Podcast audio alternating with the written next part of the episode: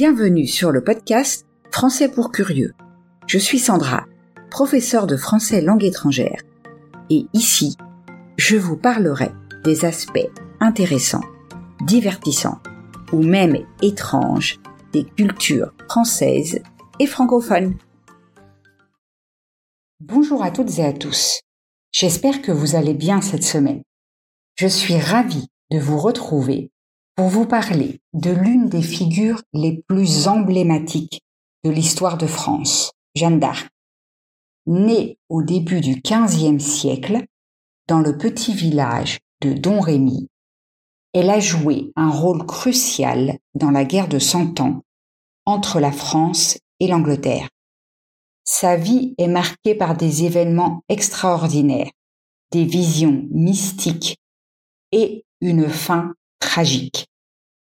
Je suis d'autant plus contente de vous parler de cette personne car lorsque j'étais enfant, j'étais passionnée par son histoire et j'ai dû visiter le musée Jeanne d'Arc de la ville de Rouen une dizaine de fois. Mais comme d'habitude, un peu de vocabulaire utile afin de mieux comprendre l'épisode que vous allez écouter. Façonner, c'est être élaboré, construit, inébranlable, qui ne se laisse pas abattre, fléchir. Le dauphin, c'est le successeur du roi. Une remontrance, c'est une observation ayant un caractère de reproche. Le siège.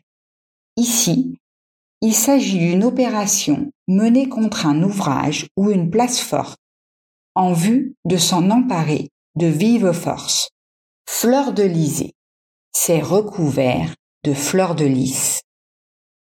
Galvaniser.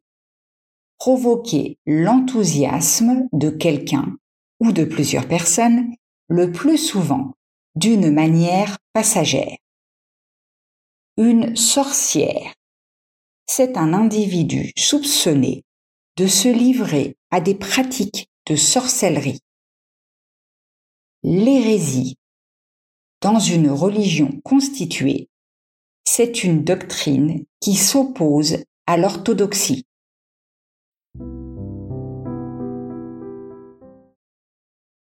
Entrons maintenant dans le vif du sujet. Jeanne d'Arc est née vers 1412 dans le village de Domrémy, situé dans la région de Lorraine, au nord-est de la France. Ses parents, Jacques d'Arc et Isabelle Romé, étaient des paysans modestes, et Jeanne était la dernière de cinq enfants. Son enfance fut semblable à celle de nombreuses jeunes filles de son époque, passées à aider sa famille aux tâches domestiques et agricoles. Cependant, dès son plus jeune âge, Jeanne commença à avoir des expériences mystiques qui allaient façonner son destin. Elle prétendait entendre des voix célestes, notamment celles de l'archange Saint Michel de Sainte Catherine d'Alexandrie et de Sainte Marguerite, qui lui confiaient une mission divine, sauver la France de l'occupation anglaise. Ces voix l'influencèrent profondément et devinrent le moteur de sa foi inébranlable. Les visions et les voix célestes de Jeanne d'Arc la poussèrent à consacrer sa vie à la mission qui lui avait été confié par Dieu. Selon ses récits, ces apparitions lui ont donné des conseils et des instructions spécifiques pour mener à bien sa mission. Elle raconta plus tard que ses voix l'avaient informée qu'elle devait se rendre auprès du dauphin Charles VII, le prétendant au trône de France, et le convaincre de monter sur ce trône et de lutter contre les Anglais pour libérer le pays.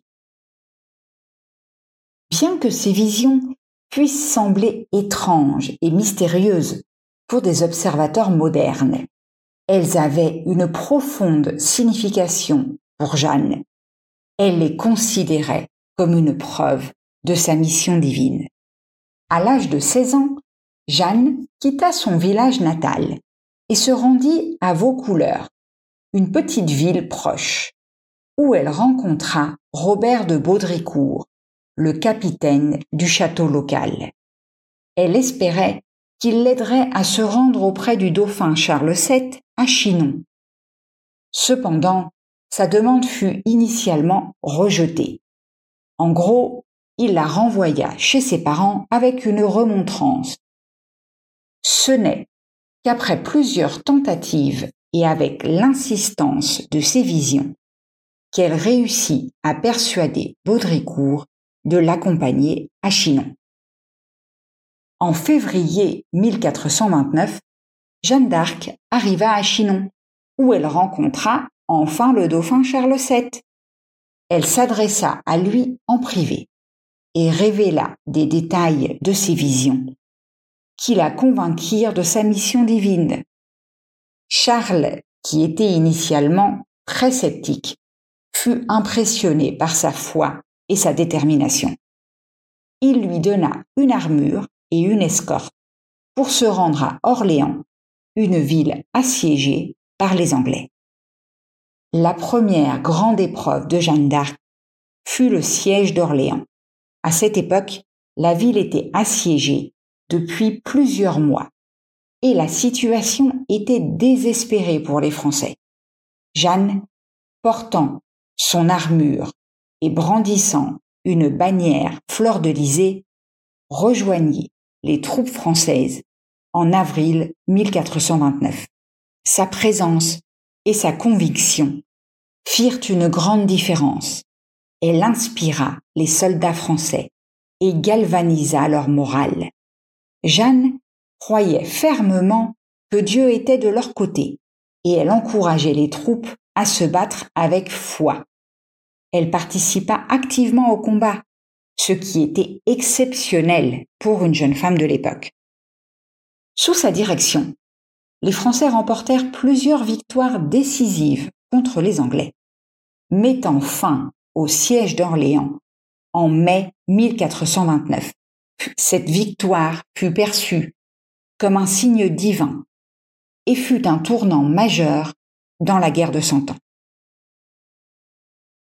Après la libération d'Orléans, Jeanne d'Arc continua à accompagner les troupes françaises dans leur campagne pour reconquérir le royaume. Elle participa à la bataille de Patay en juin 1429, une autre victoire majeure. Puis, elle insista pour que Charles VII soit couronné à Reims, la ville traditionnelle où les rois de France étaient sacrés.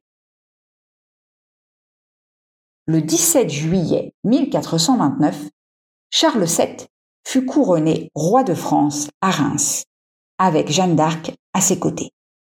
Cet événement symbolique renforça la légitimité de Charles en tant que monarque et montra l'importance de Jeanne dans la politique française de l'époque. Elle avait réussi à accomplir la mission que lui avaient confiée ses visions. Cependant, après le couronnement de Charles VII, la situation de Jeanne d'Arc commença à se détériorer. Elle était devenue une figure emblématique et une cible importante pour les Anglais et leurs alliés bourguignons. En mai 1430, elle fut capturée près de Compiègne par les troupes bourguignonnes. Sa capture fut un coup dur pour les Français, car Jeanne était devenue un symbole de l'espoir et de la résistance nationale les Anglais la considéraient comme une hérétique et une sorcière, et ils cherchèrent à l'humilier et à la discréditer. Après sa capture, Jeanne d'Arc fut emmenée à Rouen, qui était alors contrôlée par les Anglais. Là, elle fut soumise à un procès en hérésie, dirigé par l'évêque Pierre Cochon, un allié des Anglais. Le procès était truqué dès le départ car les juges cherchaient à la condamner pour hérésie. Jeanne défendit avec courage sa foi et ses actions, affirmant que ses visions étaient divines et que sa mission était de libérer la France. Elle refusa de renier ses croyances malgré la pression et les menaces. Par ailleurs, elle refusa aussi de recommencer à s'habiller en femme, ce qui était une preuve ultérieure de son hérésie. Le procès de Jeanne d'Arc dura plusieurs mois et fut un moment clé de son histoire. Elle fut interrogée à plusieurs reprises et ses réponses furent soigneusement enregistrées. Ses déclarations témoignent de sa foi profonde et de sa persévérance. Malheureusement, le procès de Jeanne d'Arc aboutit à sa condamnation. Le 24 mai 1431, elle fut déclarée coupable et condamnée à être brûlée sur le bûcher. Les autorités ecclésiastiques et politiques qui la jugeaient avaient atteint leur objectif. Ils avaient réussi à se débarrasser de la jeune femme qui les avait défiés. Le 30 mai 1431, Jeanne d'Arc fut conduite sur la place du Vieux Marché à Rouen, où elle fut brûlée vive en public. Elle avait 19 ans à sa mort. Sa fin tragique suscita l'indignation et l'horreur, même parmi ses ennemis. Bien que Jeanne ait été condamnée à mort en 1431, sa mémoire et son héritage ne disparurent pas. Au contraire, sa réputation grandit avec le temps. En 1450, Charles VII, maintenant bien établi sur le trône de France, ordonna la réouverture de son procès. Cette fois, il était question de réhabiliter Jeanne et de la reconnaître comme une martyre. Le procès de réhabilitation révéla de nombreux détails sur la vie de Jeanne d'Arc, notamment ses visions et sa mission.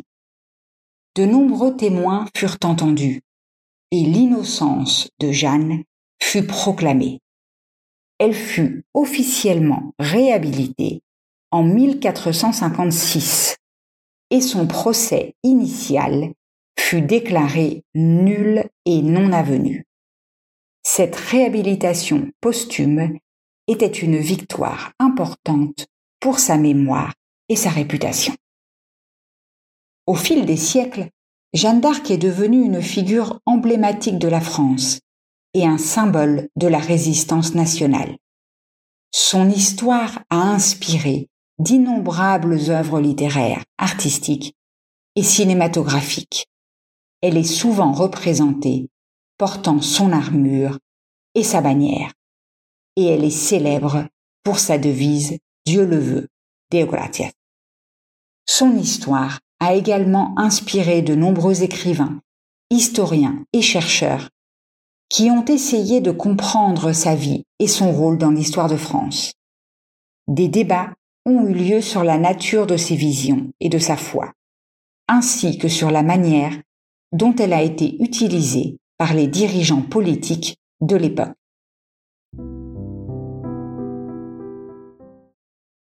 L'héritage de Jeanne d'Arc est immense. Elle est devenue une figure sainte dans l'Église catholique et est vénérée comme une martyre. En 1920, elle a été canonisée par le pape Benoît XV. Sur le plan politique, Jeanne d'Arc est un symbole de la lutte pour l'indépendance nationale et la résistance contre l'oppression étrangère elle a inspiré de nombreuses générations de Français et a joué un rôle important dans la construction de l'identité nationale française. En conclusion, la vie de Jeanne d'Arc est un récit extraordinaire de foi, de courage et de détermination. Bien qu'elle ait connu une fin tragique, brûlée sur le bûcher à l'âge de 19 ans, sa mémoire continue de briller comme une source d'inspiration. Elle demeure un symbole de l'unité, rappelant aux gens du monde entier le pouvoir de la conviction et de la détermination face à l'adversité. Et voilà, nous arrivons au terme de l'épisode d'aujourd'hui. Merci de l'avoir écouté jusqu'au bout. J'espère que vous avez aimé ce que vous avez entendu. Si c'est le cas, je vous invite à laisser un message sur votre plateforme d'écoute préférée et à partager l'épisode autour de vous. Rappelez-vous que si vous voulez continuer à améliorer votre français, vous pouvez trouver la transcription sur mon site. Je vous laisse le lien dans la description. On se retrouve la semaine prochaine pour parler d'Olympe de Gouges.